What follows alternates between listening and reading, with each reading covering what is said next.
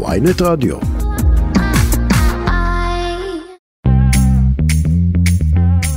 שלום לכם, אתם על כסף חדש, הפודקאסט הכלכלי היומי של ynet, יום שלישי, 13 ביוני, ואנחנו לקראת ימים דרמטיים בגזרת המקרו, וימים דרמטיים בקשר שבין החקיקה המשפטית לכלכלה הישראלית שלנו.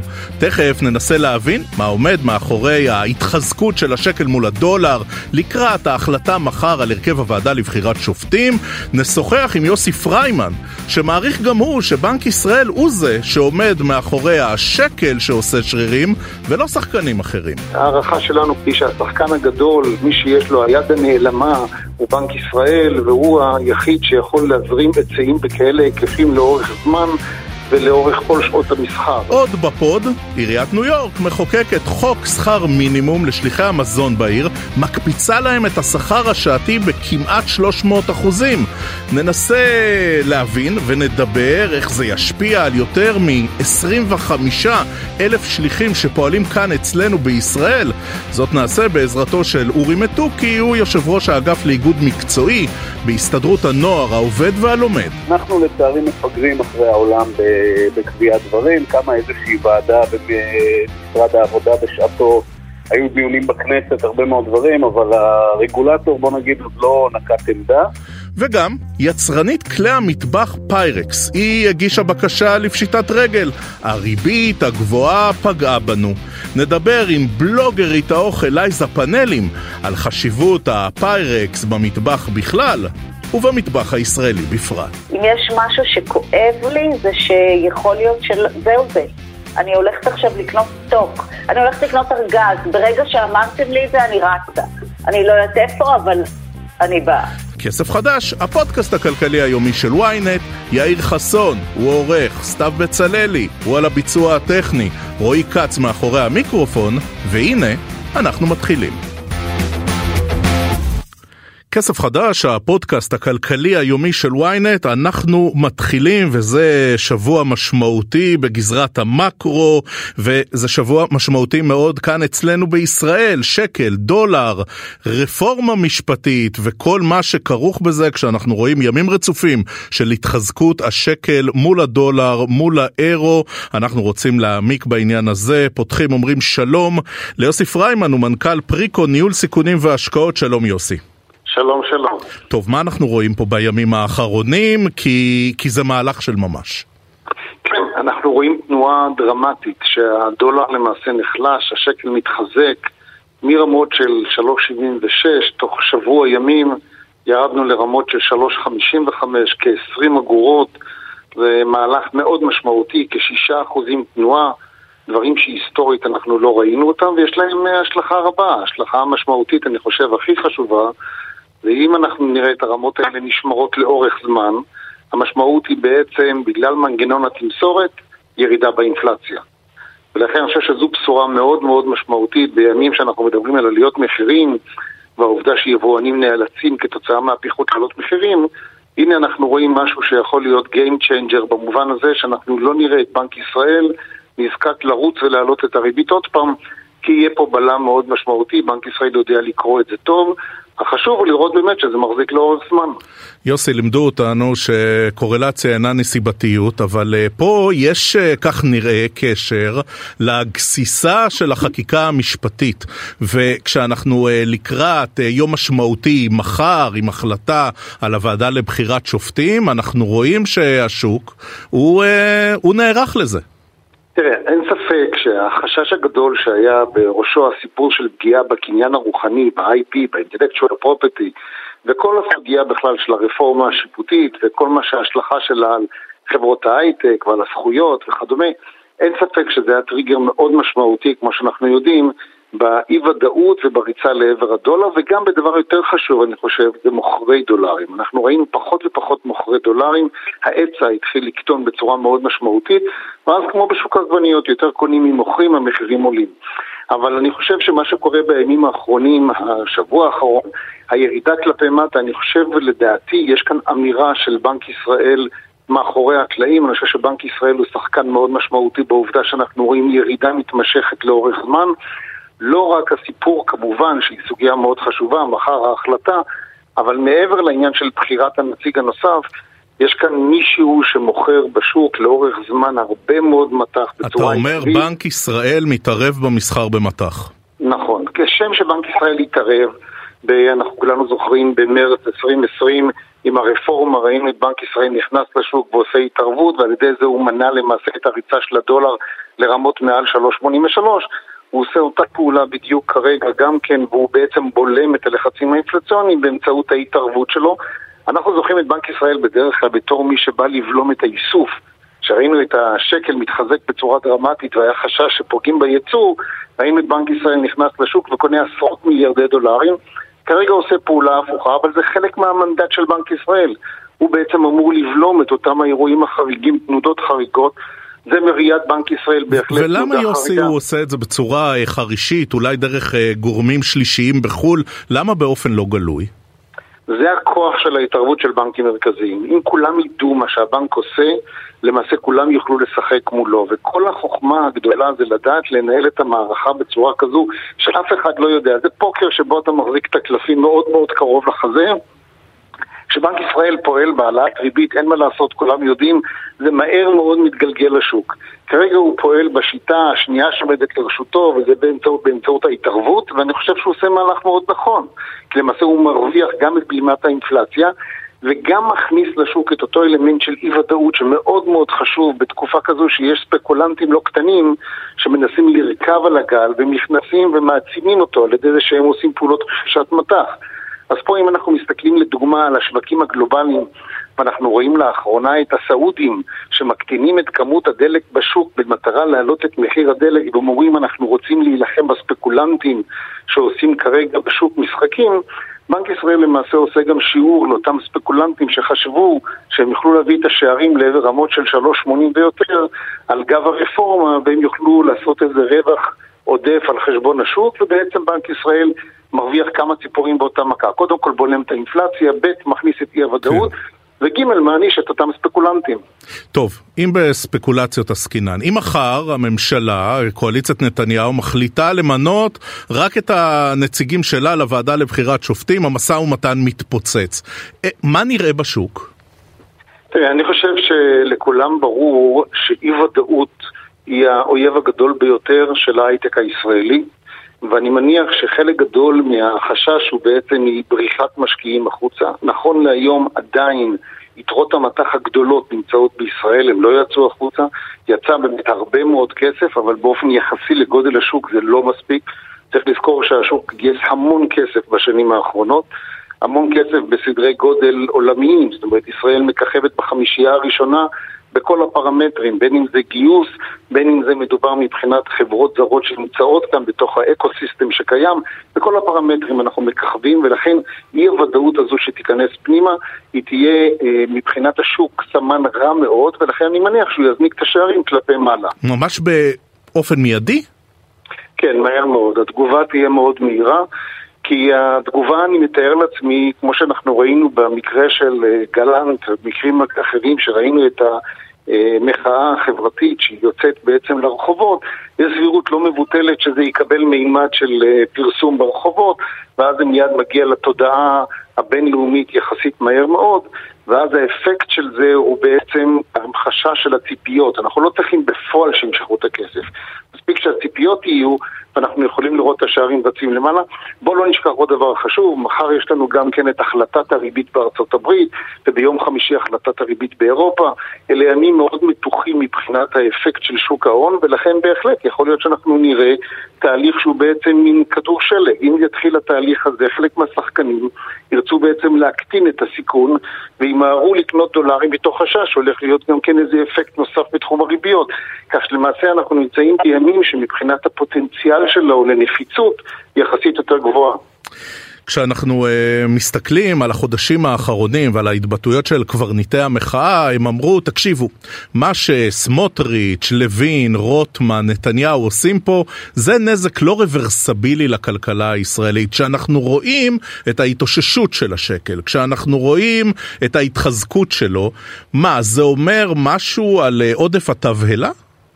לא, אני חושב קצת אה, ערבוב של כמה נושאים. אחד, אני חולק על הדברים, אני חושב שזה בהחלט ניתן לתיקון, מה שאני בהחלט מסכים שזה לא דבר שיתוקן בן לילה, זה תהליכים של בניית אמון לתהליכים מאוד מאוד נמשכים. זאת אומרת, אם אנחנו מדברים מבחינת הנזק, הנזק נעשה בחודשים בודדים. אם מבחינת תיקון והחזרת האמון, זה דבר שיכול גם להימשך תקופות הרבה יותר ארוכות, זה מצד אחד. מצד שני, אני חושב שנותנים אה, איזושהי עילה להתחזקות השקל שהיא לא במקום. אני לא חושב שיש איזה שחקן גדול מקומי שיכל למכור בהיקפים הגדולים שהיה צריך למכור כדי ליצור את ההתחזקות הזו של השקל. מדובר פה בסכומים של מיליארדים. אנחנו, אה, הערכה שלנו, כמו שאמרתי בהתחלה, היא שהשחקן הגדול, מי שיש לו היד הנעלמה, הוא בנק ישראל, והוא היחיד שיכול להזרים היצעים בכאלה היקפים לאורך זמן. ולאורך כל שעות המסחר. זה צריך להיות שחקן שהוא גם יודע לעבוד מול בנקים זרים. זה כבר בזמנו אה, תורה שהביא אותה, אה, עליו השלום, יעקב נאמן, כשהיה שר האוצר, הוא הביא את הרעיון וזה הצליח בצורה מאוד יפה. אני מניח שבאיזשהו מקום שיצאו הנתונים אנחנו נראה שהמעורבות הייתה פה של גופים ממשלתיים יותר מאשר של הסקטור הפרטי. אבל ההתחזקות הזו של השקל כרגע למטה, התנועה הזו כלפי למטה, היא בהחלט מראה את הרגישות של השוק. השוק מאוד פגיע, הוא מאוד אתה מתוח. אתה אומר הרבה יותר בנק ישראל, הרבה פחות גסיסת הרפורמה, וזה כמובן מעמיד ב... אתה יודע, אור מגוחך עוד יותר את ההשתלחויות הפוליטיות אה, של השבועות האחרונים בנגיד בנק ישראל, בדיוק, הפרופסור אמיר. בדיוק. בדיוק, בדיוק. כי מה שבעצם אומר הנגיד, אני לא פועל כאישיות בעלת השקפת אג'נדה פוליטית, אני פועל לפי השיקול מה טוב לכלכלת ישראל. אמרתי את מה שאמרתי בגלל שראיתי את מה שראיתי.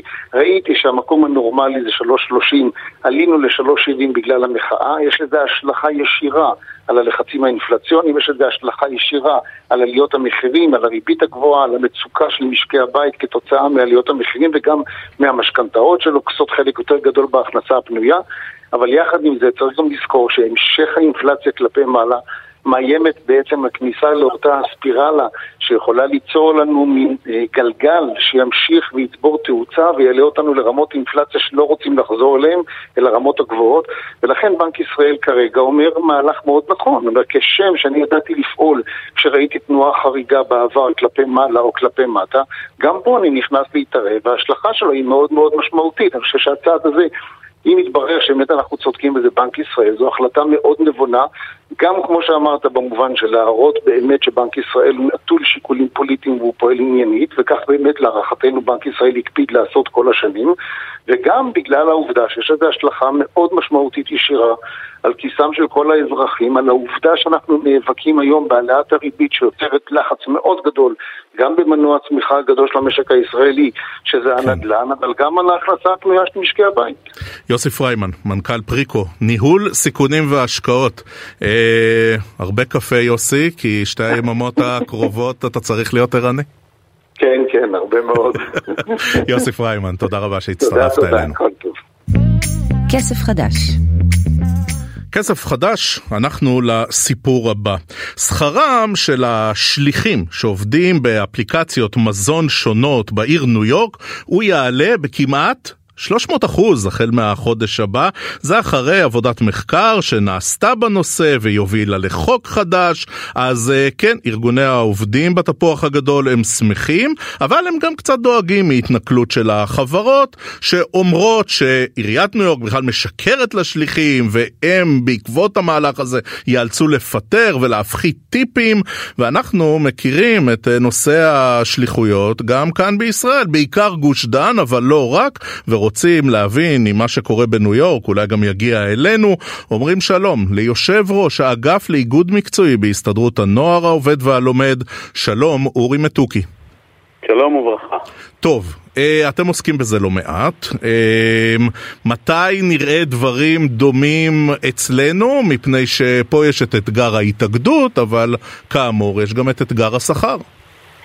כן, אז קודם כל, אה, גם אצלנו יש כבר הרבה, אה, נקרא לזה התרחשויות שקשורות לעולם העבודה של השליחים, אבל אולי אני אגיד אפילו משהו רחב יותר. בכל העולם, בשנים האחרונות, יש אה, יותר ויותר התעסקות בשאלה של עובדי הפלטפורמה בכלל, ובתוך זה כמובן השליחים, שזה שליחים ונהגים, שזה נתח גדול של כלכלת הפלטפורמה.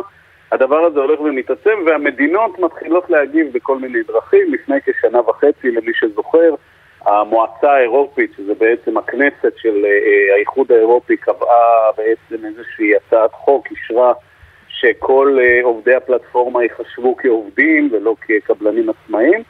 וגם אנחנו רואים דברים באמת שקשורים לשכר, ובאמת מה שעיריית ניו יורק עשתה הוא דבר מאוד מעניין, כי היא בעצם אמרה, אני לא אתעסק בשאלת ההגדרות יותר, אני פשוט אקבע איזושהי רצפה שממנה לא יורדים, כולל אה, אה, התמודדות בעיניי אה, חשובה ומעניינת עם הסיפור של העבודה, התשלום פר עבודה, פר משלוח, שבעצם אומר, אתם יכולים לשלם לו רק על המשלוח, אבל אז אתם תשלמו כפול. ו- ובאמת אני חושב שזאת הצעה נבונה וחכמה. לגבי המצב בארץ, אה, אנחנו לצערי מפגרים אחרי העולם בקביעת דברים, קמה איזושהי ועדה במשרד העבודה בשעתו, היו דיונים בכנסת, הרבה מאוד דברים, אבל הרגולטור, בוא נגיד, עוד לא נקט עמדה. בעצם הדבר המרכזי שיש, זאת אה, תובנה ייצוגית שהוגש על ידי עורך דין ובבית הדין האזורי התקבלה התובנה, זאת אומרת שהיא תאושר בעצם לקבוע שהם עובדים, ועל הדבר הזה הוגש כן. ערעור, ונדמה לי שעוד שבועיים בדיוק יש דיון בבית הדין הארצי בערעור הזה, שמן הסתם, לדעתי זה יהיה המקום שבו בישראל אה, יתחילו באיזושהי צורה להסביר את התופעה. בוא, אה, בוא נדבר על כמה סימני שאלה. אה, אז אה, ניו יורק היא עיר פרוגרסיבית, היא גם העיר הראשונה בניו יורק שנוקטת, ב, בארצות הברית שנוקטת בצעד הזה, ויש שם סדר גודל של 60 אלף שליחים. זה כבר מספרים שאין פוליטיקאי שיכול להתעלם מהם. אצלנו, לפחות ממראה עיניים, ויכול להיות שאתה תתקן אותי, אורי מתוקי, חלק מהשליחים שאנחנו רואים באזור גוש דן בתל אביב, הם לא כאלה. כאלה שלא יצביעו לעירייה וגם לא יצביעו לכנסת, נכון? לפוליטיקאים אין סיבה לחשוש מהם. אה, תראה, יש מגוון רחב, אנחנו מעריכים שיש כסדר גודל של 20-25 אלף אה, עובדים פעילים בתחום הזה. אה, יש מגוון, זאת אומרת לא רק, לא רק עובדים זרים או דברים כאלה, נכון שבתל אביב יש אחוז לא קטן מהם. אמ, אני חושב שזאת בעיה שצריכה לעניין את הפוליטיקאים. שוב, אני, שאלה על מה מצביעים פה גדול עליי לענות בטח עכשיו, אבל אני חושב שזאת סוגיה שהיא חשובה ומעניינת גם אה, את האנשים, כי, כי זה לא רק השליחים. זאת אומרת, זה לא רק עכשיו השליחים, אלא באמת, כפי שאמרתי, זה צורת העסקה שככל שתתגבר, זה לא סתם יש על זה הרבה החלטות בעולם, בארצות הברית, באירופה, בתי משפט, אה, פרלמנטים. וממשלות מחליטות כי זה באמת דבר שדורש הסדרה. כי בעצם, בלי להסביר את הדבר הזה, אה, ייווצר פה בעצם, תיווצר פה, כבר נוצרת פה איזושהי שכבה של עובדים חסרי זכויות.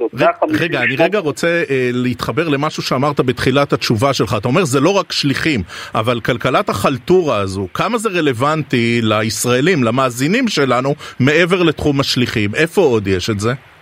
אז קודם כל, בתצורה הישירה של ממש אה, פלטפורמה, אז אה, זה מופיע גם בכל מיני דברים כמו Airbnb, כן? זה לא בדיוק יחסי עובד מעביד, אלא שאלות אחרות שזה פותח. אה, כן, זה גם לא בדיוק אנשים שצריך לדאוג להם. תלוי למי. אתה יודע, מי שמת... לפעמים מי שמתחזק את הדירה, אבל, אבל אני לא נכנס, לא נכנס לעניין הזה, אני אומר, עצם הסיפור הזה של כניסה של פלטפורמה אני יכול להגיד שפעם נפגשתי אה, עם, אה, באיזשהו כנס שהיה, היה נציג של ארגון המדבירים. ואני אמרתי, מה זה קשור? אתם פרילנסרים ממילא, אבל מתברר שעולם הפלטפורמה מאוד מאוד משפיע, הדירוגים וכדומה. זאת אומרת, זאת מערכת שלמה שהולכת ונכנסת. וברור שהיא תיכנס יותר ת, ויותר... תאריך אה, עבורנו רגע, אנחנו מבינים שאין אה, מספר, אה, אתה יודע, שמבוסס על משהו אמפירי, אבל תאריך מההיכרות שלך, כמה ישראלים עובדים בכלכלת החלטורה הזו? אני לא יודע להגיד כמה ישראלים, אני יכול להגיד, כפי שאמרתי קודם, אנחנו מעריכים כ-20-25 אלף שליחים. אבל, אבל גם, לא כולם, חלקם גם שכירים, זאת אומרת לא עובדים במודל הזה. וול טוענת שיש לה 15 אלף, אנחנו מעריכים שקצת פחות, אבל אני אומר...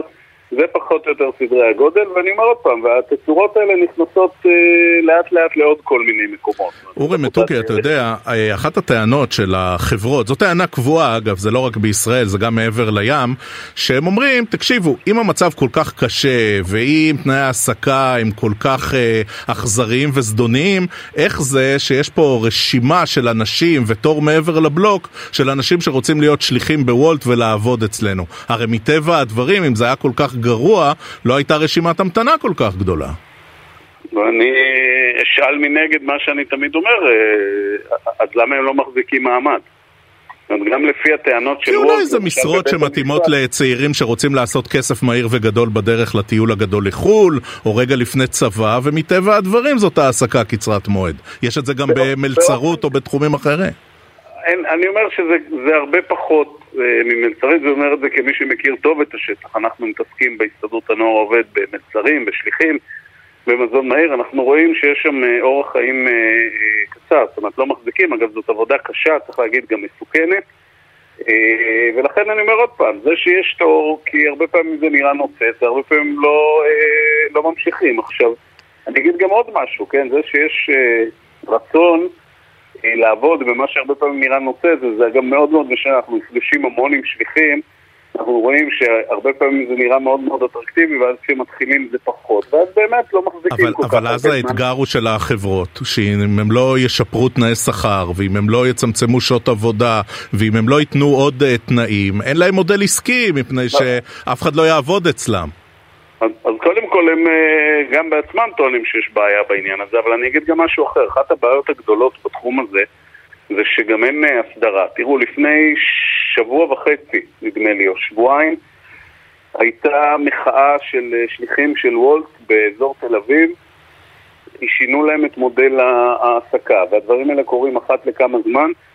זאת אומרת, אין להם שום יכולת להתנהל אה, מול המעסיק בצורה סבירה. אז תדמיין לעצמך שעכשיו כל יום בוויינט יקבעו נהלים חדשים, אה, אה, תמחור אחר וכדומה, הדבר הזה מיד אה, הייתם הולכים לבית הדין לעבודה או לכל מיני מקומות. זאת אומרת, יש כאן צורך בלהסביר את הדבר הזה. זה שיש רצון לעבוד כשליחים, בסדר גמור, אנחנו כמובן גם בעד ששליחים יעבדו. אבל uh, הדבר הזה, בגלל שהוא קורה דרך טלפון ואפליקציה, לא יכול לקרות כאילו באיזה אקס טריטוריה ל... אתה אומר זה לא שגר. ושכח. בדיוק. אה, נקודה אחת אחרונה שהיא חשובה, אתה מכיר היטב את האתגר הישראלי. איך החברות יכולות אה, לסכל מהלכים דומים למה שעשתה עיריית ניו יורק, וסיפרנו על זה בהתחלה, שזה שכר מינימום והקפצה של השכר בכמעט 300 אחוז? מה יעשו החברות כדי אה, לנסות ולהרוג את זה מוקדם? תראה, קודם כל הם מנסים כבר, היו דיונים בכנסת, אז החברות הגיעו, גם כל מיני פורומים כמו פורום קהלת וכל מיני גופים אה, אזרחיים עם אג'נדה מאוד, אה, נקרא לזה, אה, ניאו-ליברלית קשה, ובאו להסביר למה צריך לאפשר את הדבר הזה. הם יעסקו הרבה מאוד ביחסי ציבור.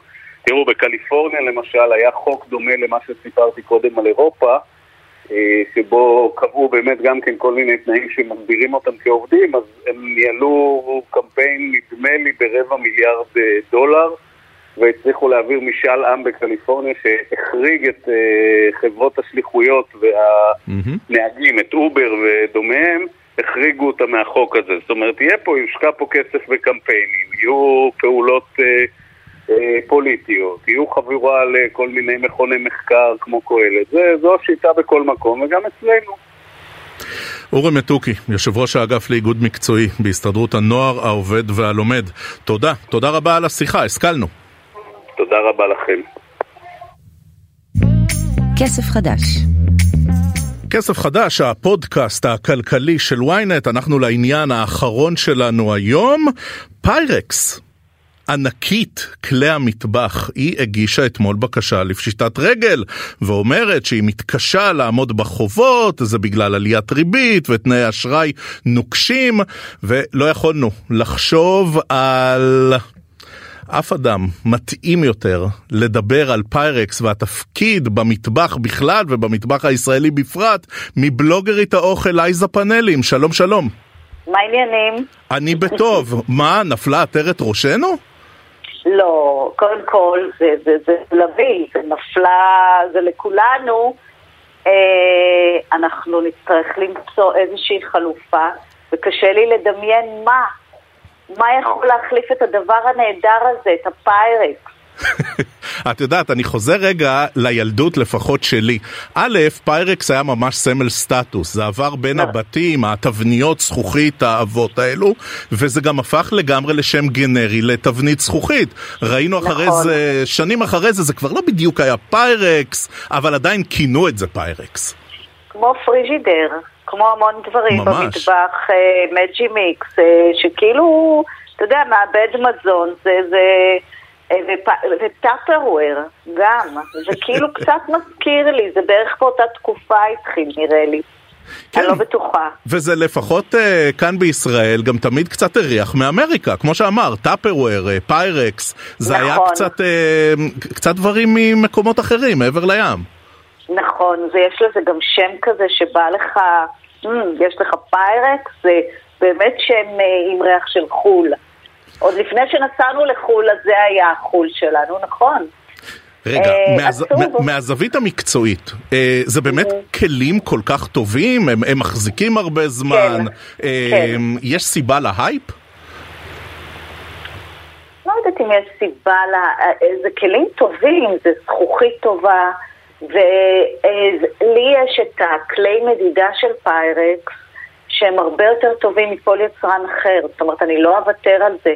אם יש משהו שכואב לי, זה שיכול להיות של... זהו זה. אני הולכת עכשיו לקנות סטוק, אני הולכת לקנות ארגז, ברגע שאמרתם לי את זה אני רצה. אני לא יודעת איפה, אבל אני באה. את אה, מתכוונת לש... לסט הזה של השלישיית כוסות מדידה, נכון? לשלישייה ולקנקן מדידה, הם פשוט מעולים והם אה, לא משאירים טעמים בתוכו וגם, אתה יודע, לאפות בפיירקס ולבשל בפיירקס ולשים את הפיירקס במקרר עם ניילון נצמד ולהרגיש אמריקאית עם סינר קטן. כן. כיף לי. זה, זה, זה נחמד. Um, בשנים האחרונות uh, ראינו, uh, את יודעת, נפתחנו לקניות אונליין ואתה יכול להזמין מה שאתה רוצה, מאיפה שאתה רוצה. יש עוד uh, משמעות למותגים האלה? את יודעת, אני, אני אזרוק סתם פה עוד שמות, הם לא חלק מהעניין, אבל אמרנו Tupperware ויש את KitchenAid ויש את... ופיירקס, זאת אומרת, זה באמת חשוב? יש, אבל כמו כל דבר, אה, קודם כל כן, וכן תו איכות. אבל אני מאמינה, ואני אני חושבת שהפיירקס מיוצר בגרמניה, אני לא יודעת איפה.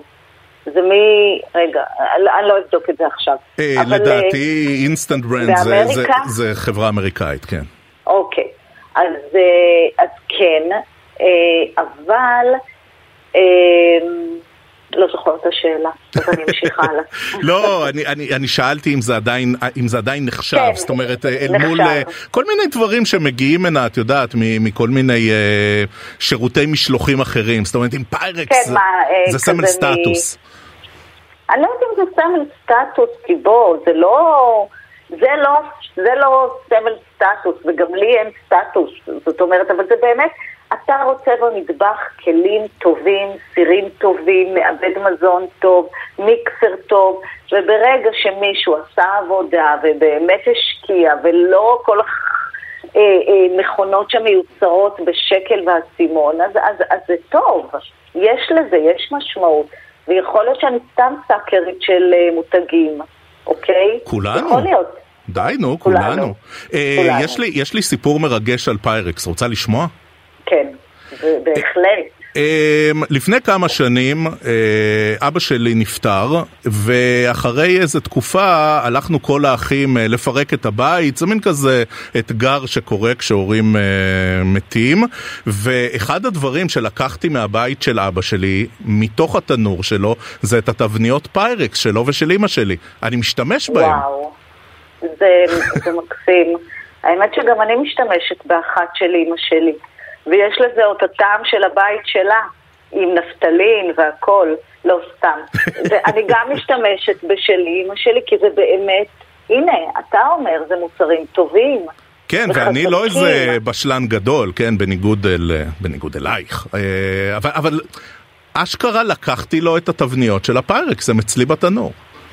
מעולה. ונכון אתה מבסוט מהם? נורא, נורא. בבקשה. אה, אה, זאת התבנית ללזניה, זאת אומרת יודעים בבית שאת הלזניה עושים בפיירקס. גם לי יש את זה, לי יש טירמיסו עם פיירקס אחד ולזניה עם פיירקס אחר, ויש לי, אמרתי לך, כלי מדידה שלי הם של פיירקס, כאילו, כש, כש, כשדיברתם אז ניסיתי לחשוב אם יש לי פיירקס, וגיליתי שכולי זה כמו חצבים אצלי במטבח, הכל פיירקסים, זאת אומרת זה ממש אה, המון.